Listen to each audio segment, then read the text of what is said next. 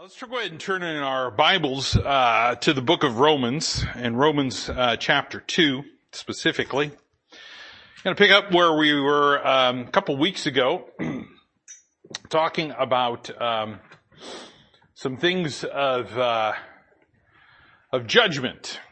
Um, you know, w- one thing that I, I uh, you know, obviously in my Christian walk and my Christian life, um, I noticed that the ability to judge and the ability to discern is not something that just comes like that. It's something that uh, has to be taught. It's something that we learn from the Word of God. And as we were talking about, we, we, we kind of talked a little bit about that uh, that passage over there in Matthew uh, that talks about judge not and uh, um, unless you be judged, and it's parallel passage over there in Luke six.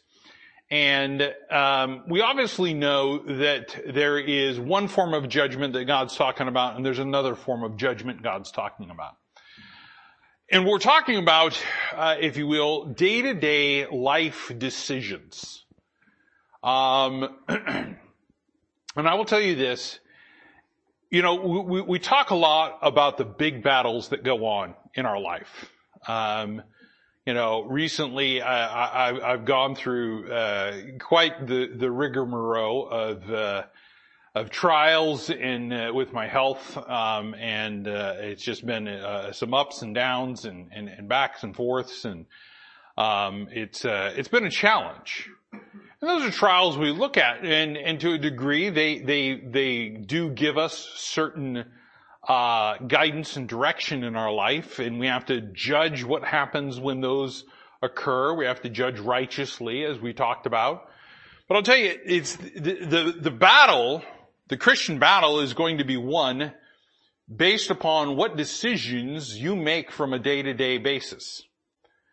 If uh, your day-to-day judgments aren't what they need to be, you're going to struggle when the big ones come. It's just, it, it, that's the way it has to, or excuse me, not the way it has to be, but the way, the way that it is, it doesn't have to be that way because we can make these decisions and judgments righteously. Now, again, relying on God's judgments is what He intends for us to do. Meaning what we do is we look at what God has already judged as right and God has already judged as wrong. And we take that and we then apply that judgment to our life. We look at ourselves and we say, okay, am I right or am I wrong? And that was one of the, you know, again, that's part of the passage that he's talking about over there in, in Luke and in Matthew is about looking at ourselves. This idea of going around judging people, sometimes those things do happen. And he talks about how we go about doing that. How we judge one another and how we look at one another. You know, he, he, he even said of himself, he came not to judge, but then at one point in time he said of the nation of Israel, he said he had many things uh, to judge of them. So the, the, we see that there's very clearly this dynamic that goes on about how we look at things, how we judge things. And before we start judging anything, the intent behind what God's talking about and what we're looking at here is we judge ourselves first. Before we can start taking a look at anybody else's life, before we can even start taking a look at anything else that's going on in the world, we have to look at ourselves. And that's a hard thing to do. Because it, it, it, we're not on the, the, the, the, it's not the first stop that we go to. Our first stop is we look at somebody else and we judge them. Or we judge a situation. But when it comes to us, we, we, we, we go on the back burner because, you know, we, we quote unquote in our own mind will say, okay, well, I'm fine. I'm, you know, I'm, uh, me and God are like this. We've got a good relationship, whatever it is. But we don't look at ourselves first. And if there is one thing that is critical of the Christian life is you have to do this on a daily multi time, many times a, a, a, day basis. Not just, not just once, not just wake up in the morning and try to judge yourself. It's with every circumstance and every decision you make. You have to make a judgment. In Romans chapter 2, we see here, pardon me, where he says, um, and uh, let me get the, the right verse here real quick. Uh, in verse one, he says, "Therefore thou art inexcusable, O man, what's whosoever thou art that judgest. For wherein thou condemnest another, thou condemnest thyself, for thou that judgest doest the same things." But we are sure that the judgment of God is according to truth against them which commit such things. And thinkest thou this, O man, that judgest them which do such things? And doest the same that thou shalt escape the judgment of God? And this is a mindset that we have to begin to look at. This isn't just about, you know, somebody that's in a Supreme Court or at a circuit judge or in a, in a county judge mentality.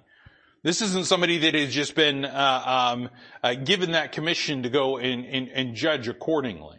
This is somebody that is on a day-to-day basis looking at how we, you know, discern things in our life. He goes on further in the passage and he starts talking about how the Gentiles judge each other. In verse 14, he, he talks about the, the, the law that's there. And in order to judge, in order to judge, and this is probably one of the most critical things that we need to understand, in order to judge, there must be a law. There must be a law. What good is a judge that has no law with which he goes back to? I mean, what, what, what happens when a judge is there? Like I said, I sometimes like to watch court cases and I watched a, a various amount of them lately and some, some were just laughable. Some were just absolutely ridiculous, uh, uh, that uh, took place and, and, uh, I was very surprised about certain things that the judges allowed, but that, that being said, it always comes back to what does the law say? What does the law say? Now we have a law and it's found in the Word of God.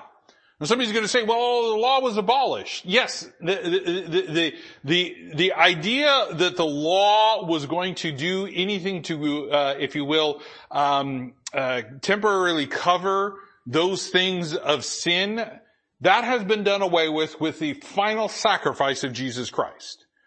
But we do find that there are other laws. We do find that the law is a schoolmaster to us.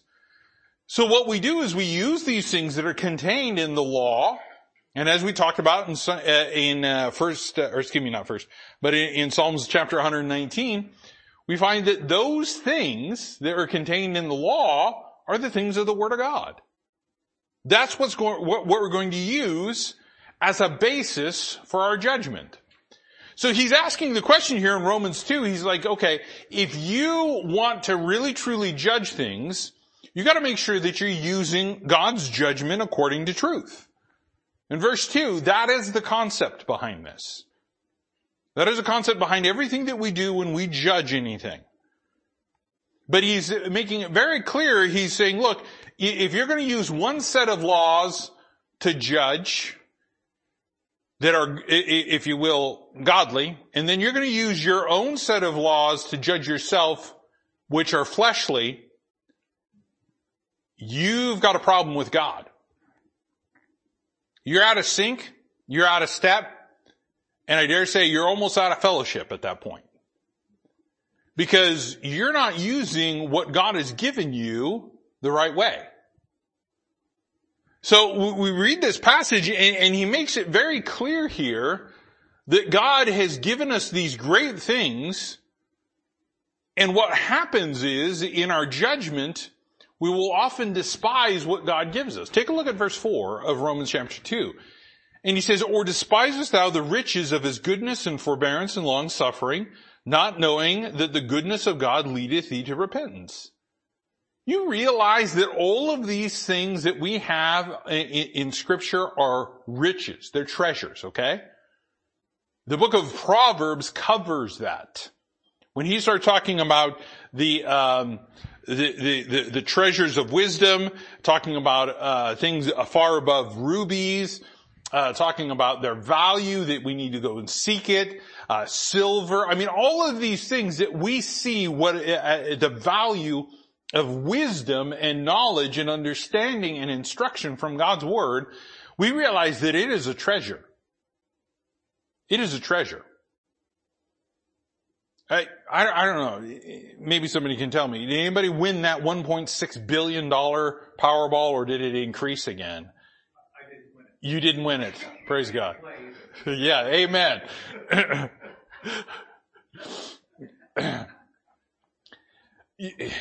well, never mind. I'm not even going to go there. but, I'll, but I'll tell you this. You know, people look at that as the treasure.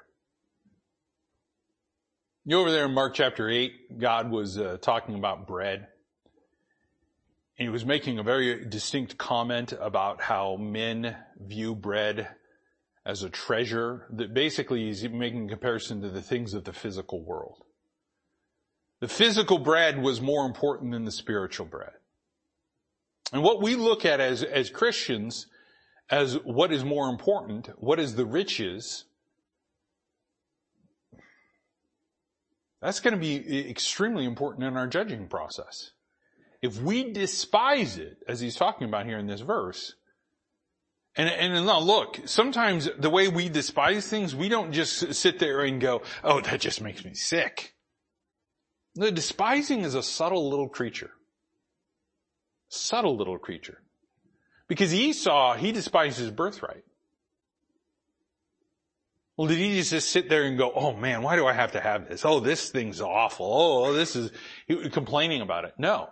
He despised it by the way he used it. He despised it by the way he used it. How did he use it? He sold it. He told God, I don't care what you gave me. And he sold it. And the same thing is true about what we have with the Word of God. This is why the Word of God is so important. We can't look at, uh, aside from it. And, and, and, we know that this word of life that is here and the things that are in here that are, if you will, the goodness of God, that stuff leads you to repentance. That's the stuff that will change your life. That's the stuff that will say, hey, look, you're doing wrong in your life. You need to make that change. You need to turn from this to turn to God, to turn to Christ, to turn to His Word, to turn to the spiritual things that are righteousness. That's what needs to happen. This is what the Word of God does. So when we go through this judgment process every single day, we have to, before we're going to judge anybody or anything else, we have to make sure that we're using the right source of law to judge. And that is the truth of the Word of God. I want us to turn over to um, before we go to, to Romans 14, I want to go over to 1 Corinthians first. 1 Corinthians chapter 6.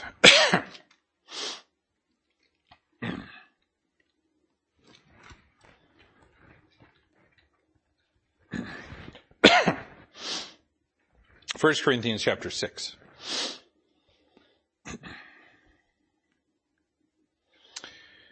Take a look at verse 1. He says, Dare any of you having a matter against another, go to law before the unjust, not before the saints. He's like, okay, so why would you go to an unjust judge first? Why don't you just get it taken care of between people that actually understand the Word of God? You know what Paul's saying? He's recognizing that men make bad laws. They make bad laws. They can't seem to judge correctly. Uh, I mean, dare I say the, the, the position that people take on abortion. You got somebody that supports it and then somebody that doesn't support it and you've got an issue that you need to go and take in front of a judge. Are you going to take one that's going to believe that it's okay to uh, take the life of an unborn? So we, we, very clearly see that God is making it, uh, you know, evident here. He's like, okay, let's, let's make sure we, we understand who we allow to judge us. Who we allow to judge us. But, but here's what he, he's getting at with this. In verse two, he says, do you ye not know that the saints shall judge the world? This is an interesting thing. I want us to think about this for a second. You know, we talk about ruling and reigning with Christ, right? And uh, there's a lot that is not said about it. There's a lot that is said about it. And in this passage, he specifically talks about judging the world. Now we know that the, the disciples, uh, the twelve, they have a distinct uh, part in that and what they're supposed to do. But we also know that even after the end of the tribulation period, when Jesus Christ returns in the millennial reign, there's still going to be people here on earth. Life has not been exterminated. Uh, even though we've had a massive battle, the Battle of Armageddon, and and and uh, just countless lives uh, are lost because of their pride, and throughout the entirety of the tribulation period, uh, thousands and countless thousands of lives have been lost because of their rejection of God. There's still people that are going to be going through the tribulation and coming out the other end that are believers, that are saints. That's a, that's a, that's a, talk about a brutal time to be around. we think we got it bad. Because, you know, we got a senator that may, may or may not believe things from the Word of God, or a governor that may or may not uh, proclaim to be a Christian, or a president that may or may not uh, understand uh, anything about what is right and what is wrong. I'm talking about that in general of every nation, okay? Not just, not just uh, picking on certain people, okay? But, but I will say this, that, that, that when we look at this, he's saying, look, you realize we're going to judge the world one day.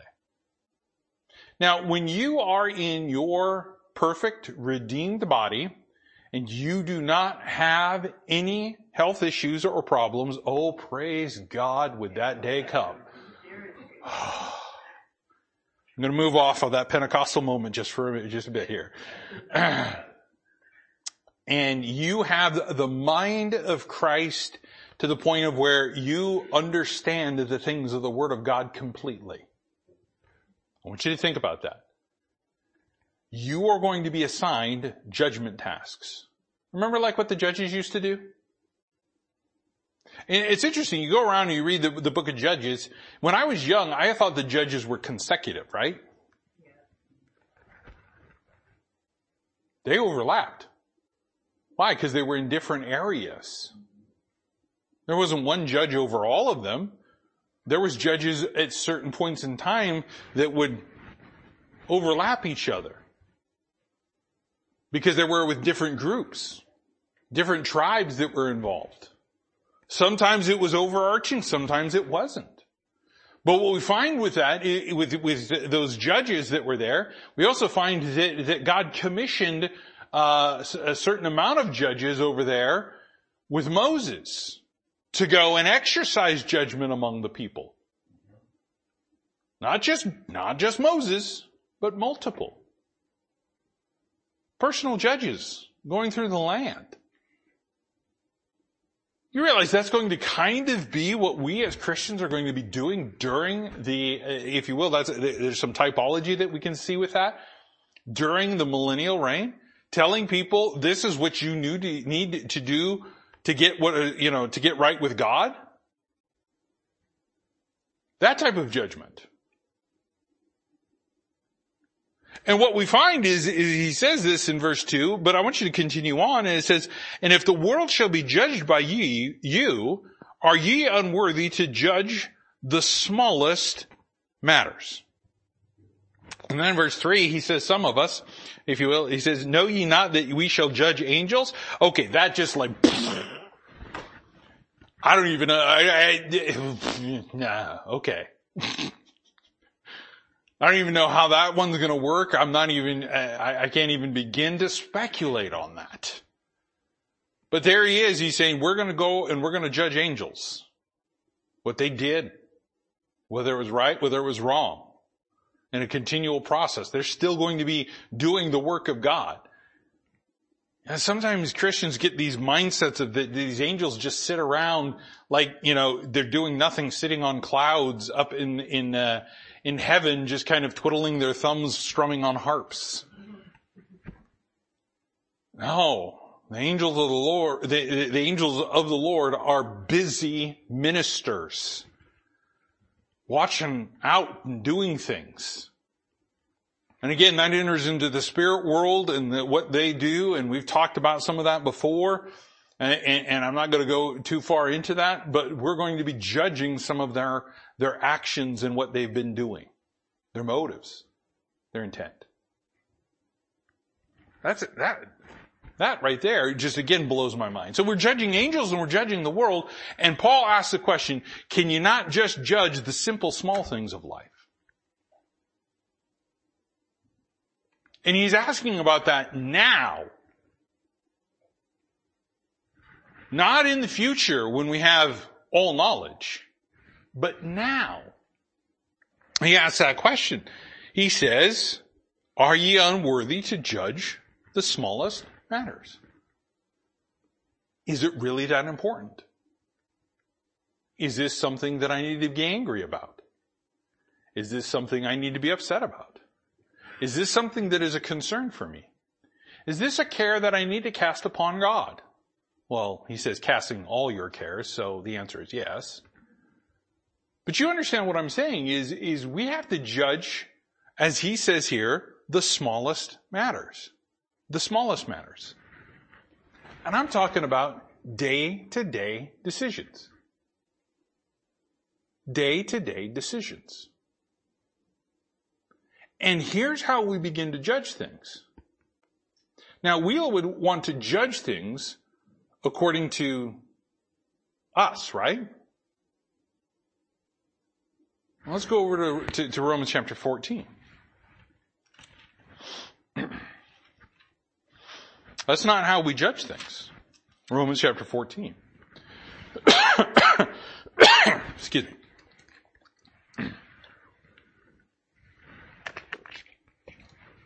No, I don't have a cold. it's just all this wonderful mold we have in the air.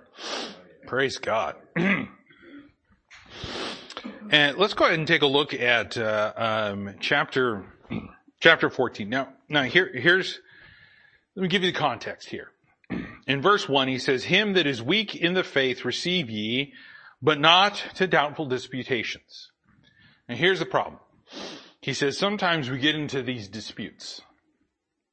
And sometimes they, they, they, kind of try to form themselves as biblical doctrine disputes. And sometimes they're really, they're not. And he talks about this in verse 2. He says, For one believeth that he may eat all things, another who is weak eateth herbs. There's a guy out there that's just, he's going to go the vegetarian route. Dare I say almost the vegan route. He's just eating herbs. He's out there munching on the uh, the rosemary and the oregano. Well, you've got the steak. now he does call him weak because again, that's a spiritual condition.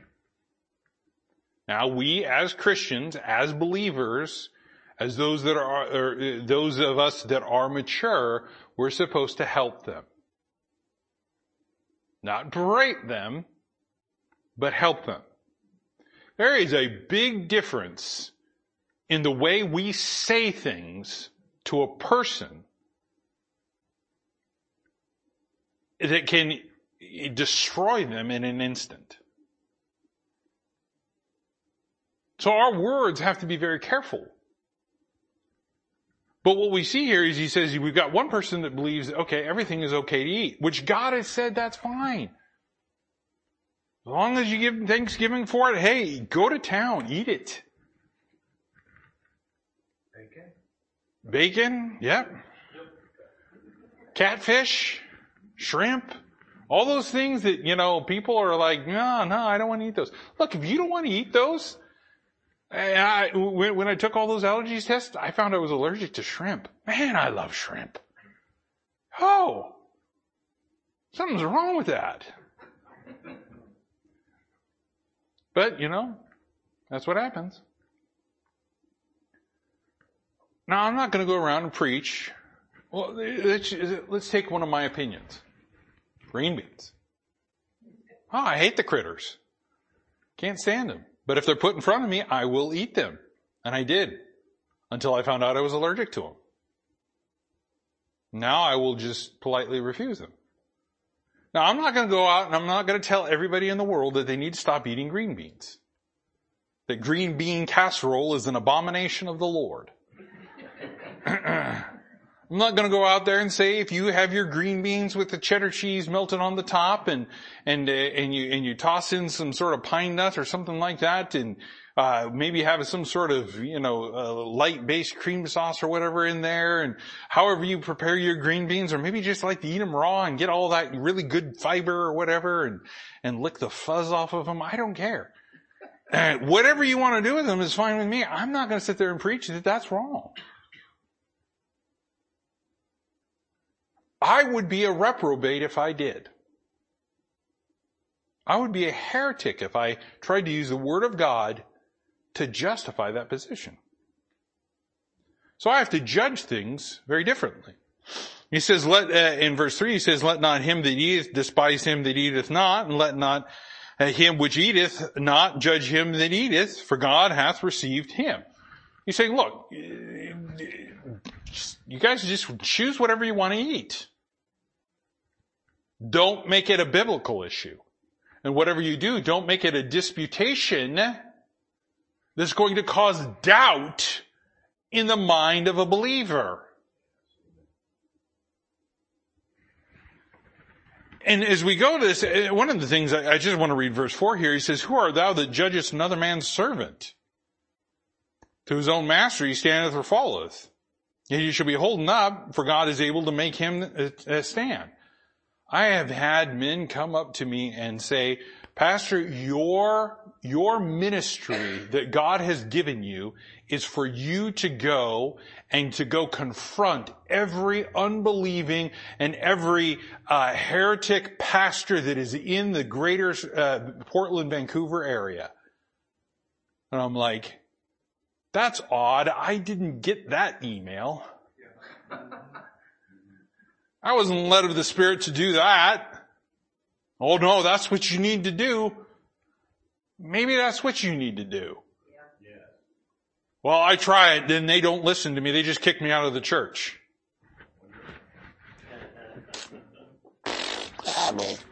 Whatever. Not my responsibility.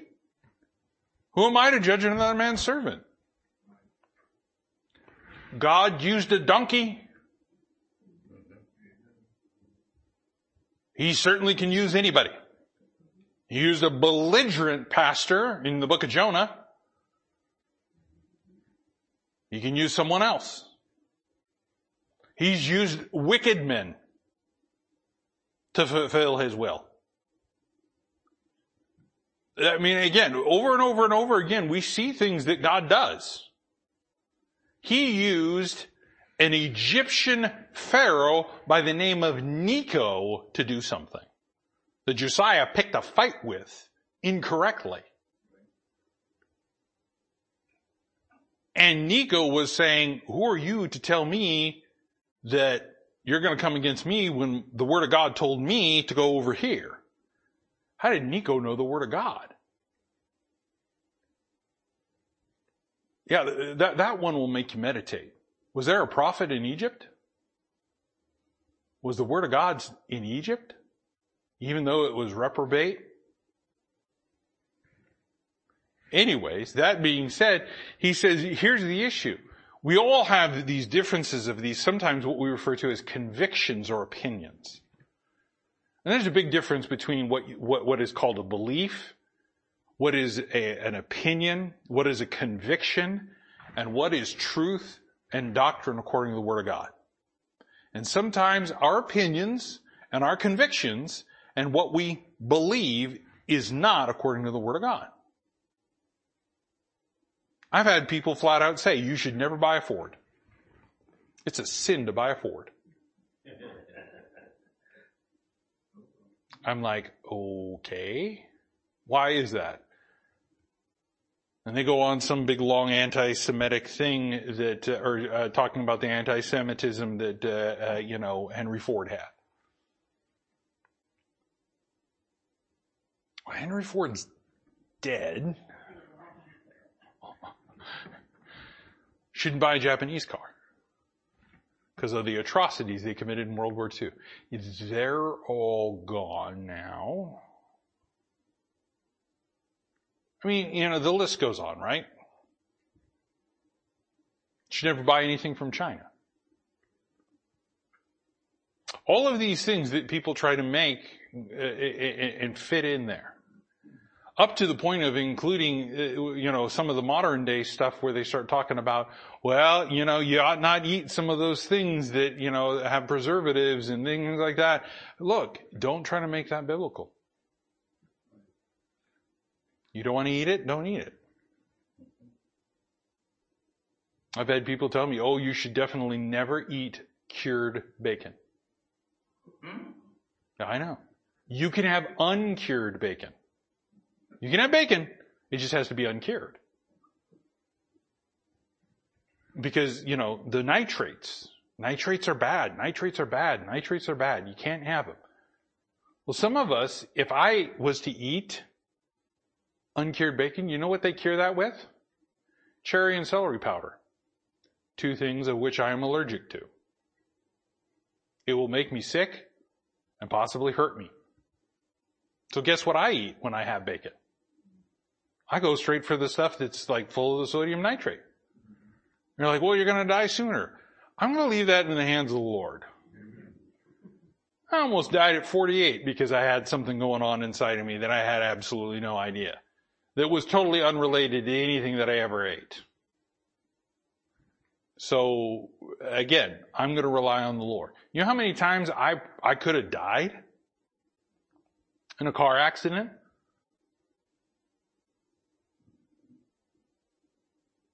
You're standing there, you hear the whistle of, of a bullet go past your ear. You're like, oh, that's, uh, that's something that'll wake you up in the morning. So yeah, there, there are things that the Lord has protected me and I have to have a lot of trust in Him. Now I'm not going to go out and tempt myself and go say, hey, I'm going to go sign up and, you know, fight over in the Ukraine or something like that. Or go fight over in Syria or wherever, you know, a conflict is.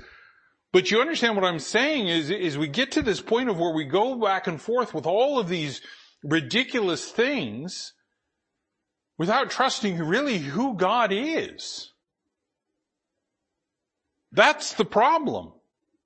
So I want us to look a little bit further down here in Romans 14, and I want you to see what he says here. And we're not talking about this whole issue about what is, you know, right to eat and what is wrong to eat.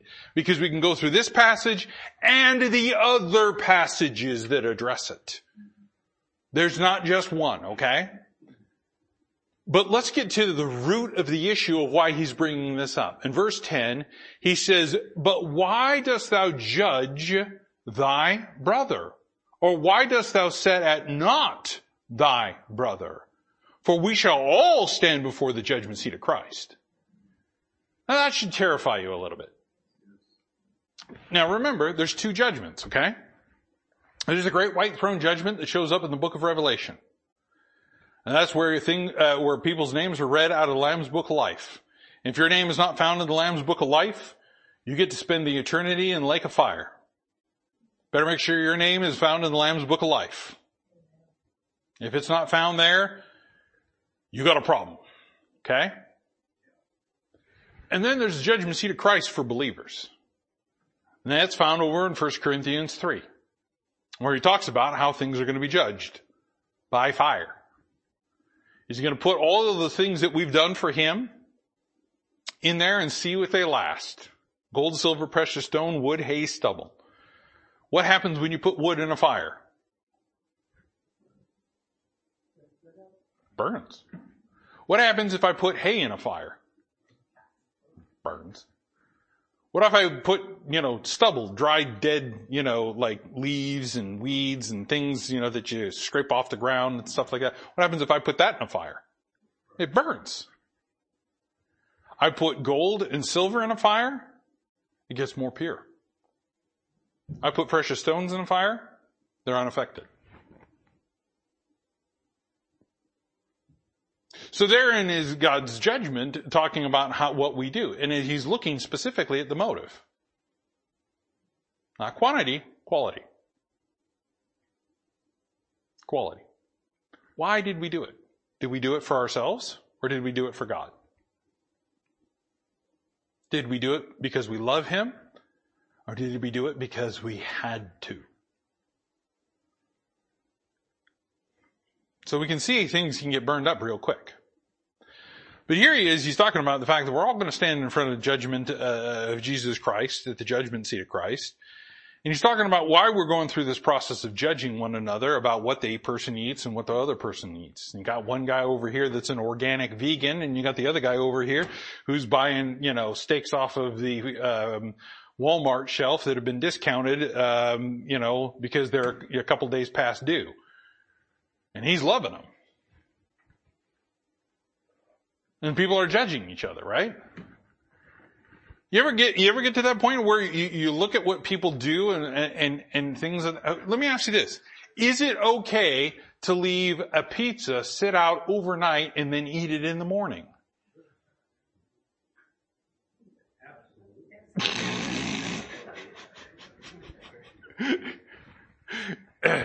for me, for me, I'd be like, not touching that thing with a 10 foot pole.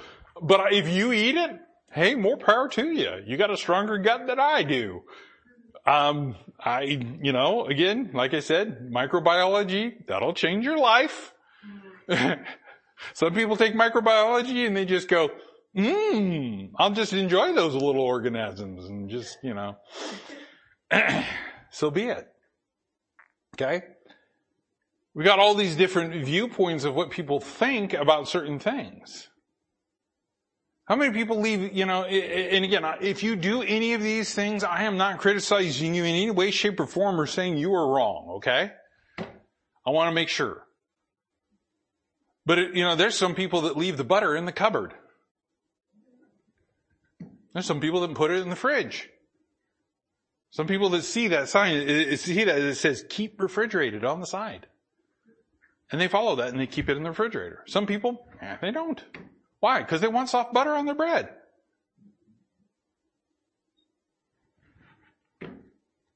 Have they died from it? I know generations of people that never refrigerated their butter. And guess what? They're still alive today. One way or another. And if you want to know what I do with my butter, Come over to my house, we'll break bread. And you'll see what I do with my butter. My Kerrygold Irish butter. Yes, the good stuff. I got the good stuff, yeah. but here's, here, here's the concept. I want you to jump down here now to what he's getting at. In verse 12, he says, So then every one of us shall give account of himself to God. This is where judgment comes down to you are going to give an account of what you do to God. So you had better make sure that what you judge is judged righteously and according to His law. Because here in verse 13, he says, let us not therefore judge one another anymore. And people are like, okay, well, we're going to stop. Okay, again, let's not, you know, grab that judgment oh, unless you be judged mentality.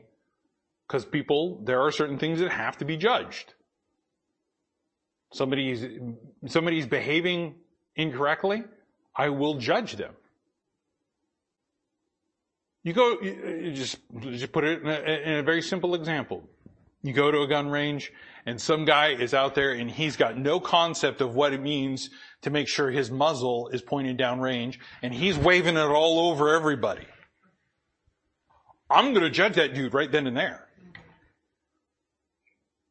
I'm gonna, I, am gonna, you know, uh, get it to the point of where I'm like, dude, you need downrange now. Why? Because I don't want to be shot. Gone through enough already, please. Last thing I need. I don't want to see anyone else get shot.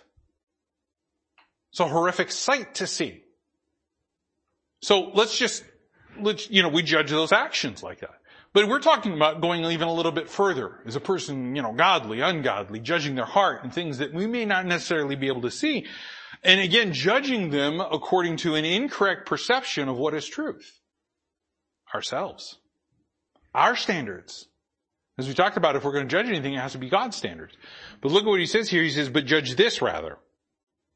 That no man put a stumbling block or an occasion to fall in his brother's way. So here it comes down to the nuts and bolts of judgment on a day-to-day basis on the small matters. Because the small matters matter. Right? That small decision you make, what impact is that going to have on the brother or sister in Christ that's sitting next to you?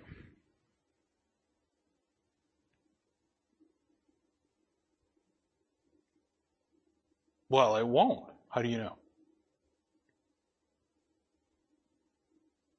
Remember Elihu reminded Job, saying, Job, they're watching you. Job, they're watching you. That small matter that you don't think is a big thing might be the equivalent of throwing a six foot log in diameter in front of somebody.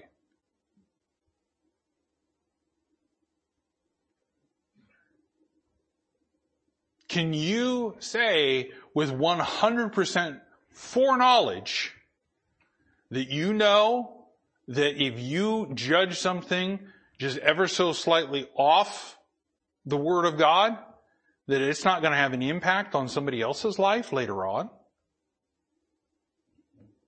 When we judge things on a day-to-day basis, and I'm talking the small things, the small decisions. Let's give a small decision. The words you say. Now we know words are big. But one word,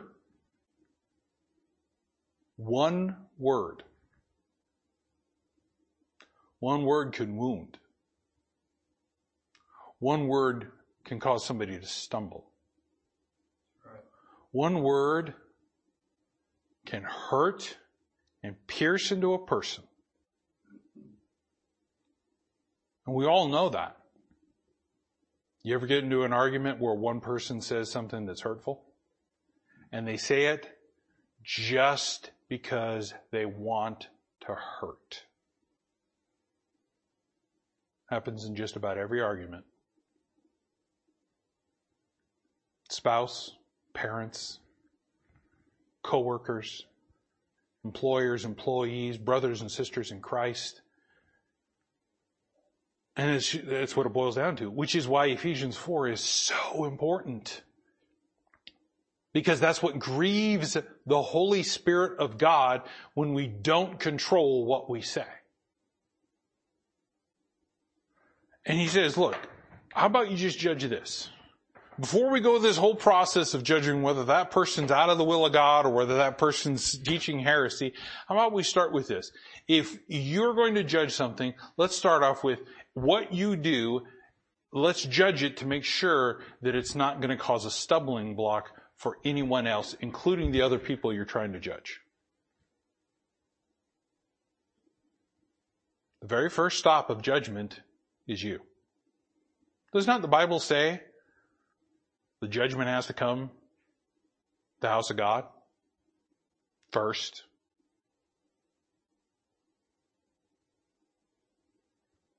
Well, weren't we the temple of the Holy Ghost? So maybe it should start there first.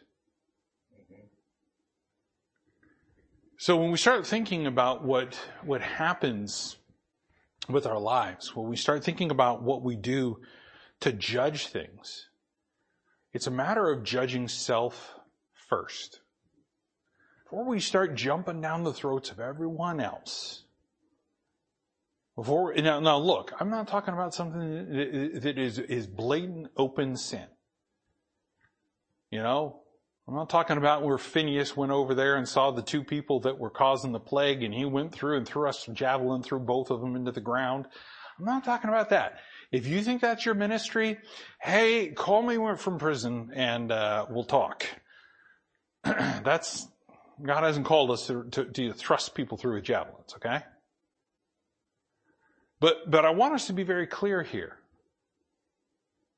We have to start looking at ourselves before we start asking anybody or talking to anybody about anything that is possibly an area where we would judge, we got to make sure that we're oh, that, that, that our judgment is is has already been completed.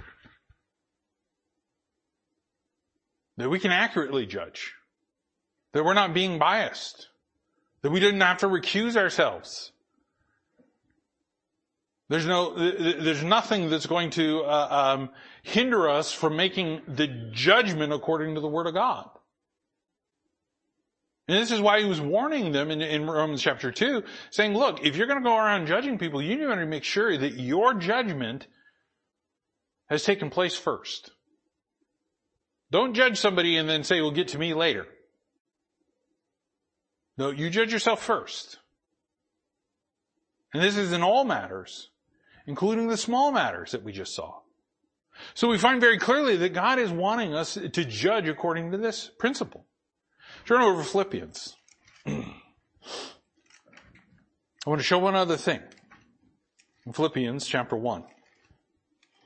So, I mean, obviously it's very clear that the very first thing that we have to have when it comes to judgment is God's truth, God's standards, God's word, God's word. We've got to make sure that first and foremost that we're judging ourselves.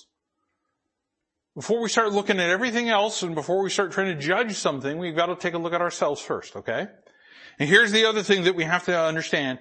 Judgment, judgment is not all about getting in a person's face Let's take a look at what judgment involves here in, in, in Philippians chapter 1, verse 9. he says, In this I pray you that your love may abound yet more and more in knowledge and in all judgment.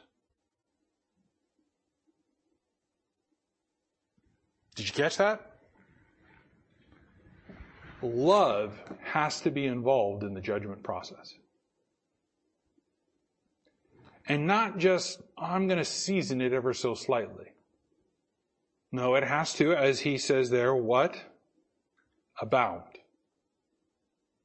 Aren't you thankful that the love of God abounded unto you?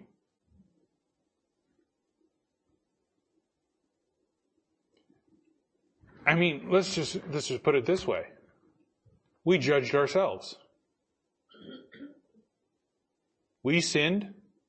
We condemned ourselves. And what happens? We're the ones that have got ourselves into trouble. God now has to justly judge according to what we have done, but it is our fault. Now, when we look at this here, and when we realize that he exercised love in that judgment by dying on that cross for our sins, he's asking us to do the same thing. Some people just want to judge to make themselves a judge, to be a ruler, to be an oppressor. And that's not what God says. God makes it clear that we as believers have to have love involved in this judgment. Now this is going to be very, very, very important. When I talk about love being involved in judgment, I'm not talking about self-love in our own judgment. I'm talking about looking at the judgment with the love of God. And how is the love of God communicated to us? It's a love letter, right?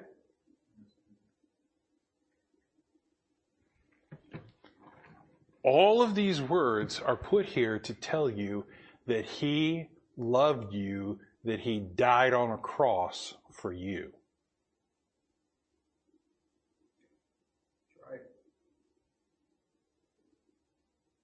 That's it. It's a love letter. All the things that he did, he did to demonstrate his love. Why is that? Because God is love. So you know what that means? God has to be involved in the judgment process. If God is not involved in your judgment process, your judgment process will be in error. It will be in error. We're going to have to wrap this up, but I want us to just kind of keep these things in mind as we continue to look at this, begin looking at discernment. Begin looking, uh, you know, we'll, we'll finish up some things with judgment here, but, but that, that are important principles, but there's some other things that we have to look at when it comes to discernment and, and, and discretion. These are, these are big words that we as Christians have to exercise in our day-to-day life in the small matters. And judgment is the first one that we really have to take a look at because it's going to influence how the other ones are done. It's going to influence how the other ones are done. But the key things that we've seen very clearly today is that number one, it has to start looking at ourselves. And number two, it has to include God. His love, His word, everything. If it doesn't, then we are the ones that have got a problem in the judgment process. Let's go ahead and pray. Dear Heavenly Father, I thank you again for this time. Thank you again, Lord, for an opportunity to get into your word, to seek it out. And Lord, I thank you again for just, uh, uh, those that are here. And I pray, Lord, you just continue to bless us uh, by teaching us through your word this morning. And I ask and pray this in your Son's name, Jesus Christ. Amen.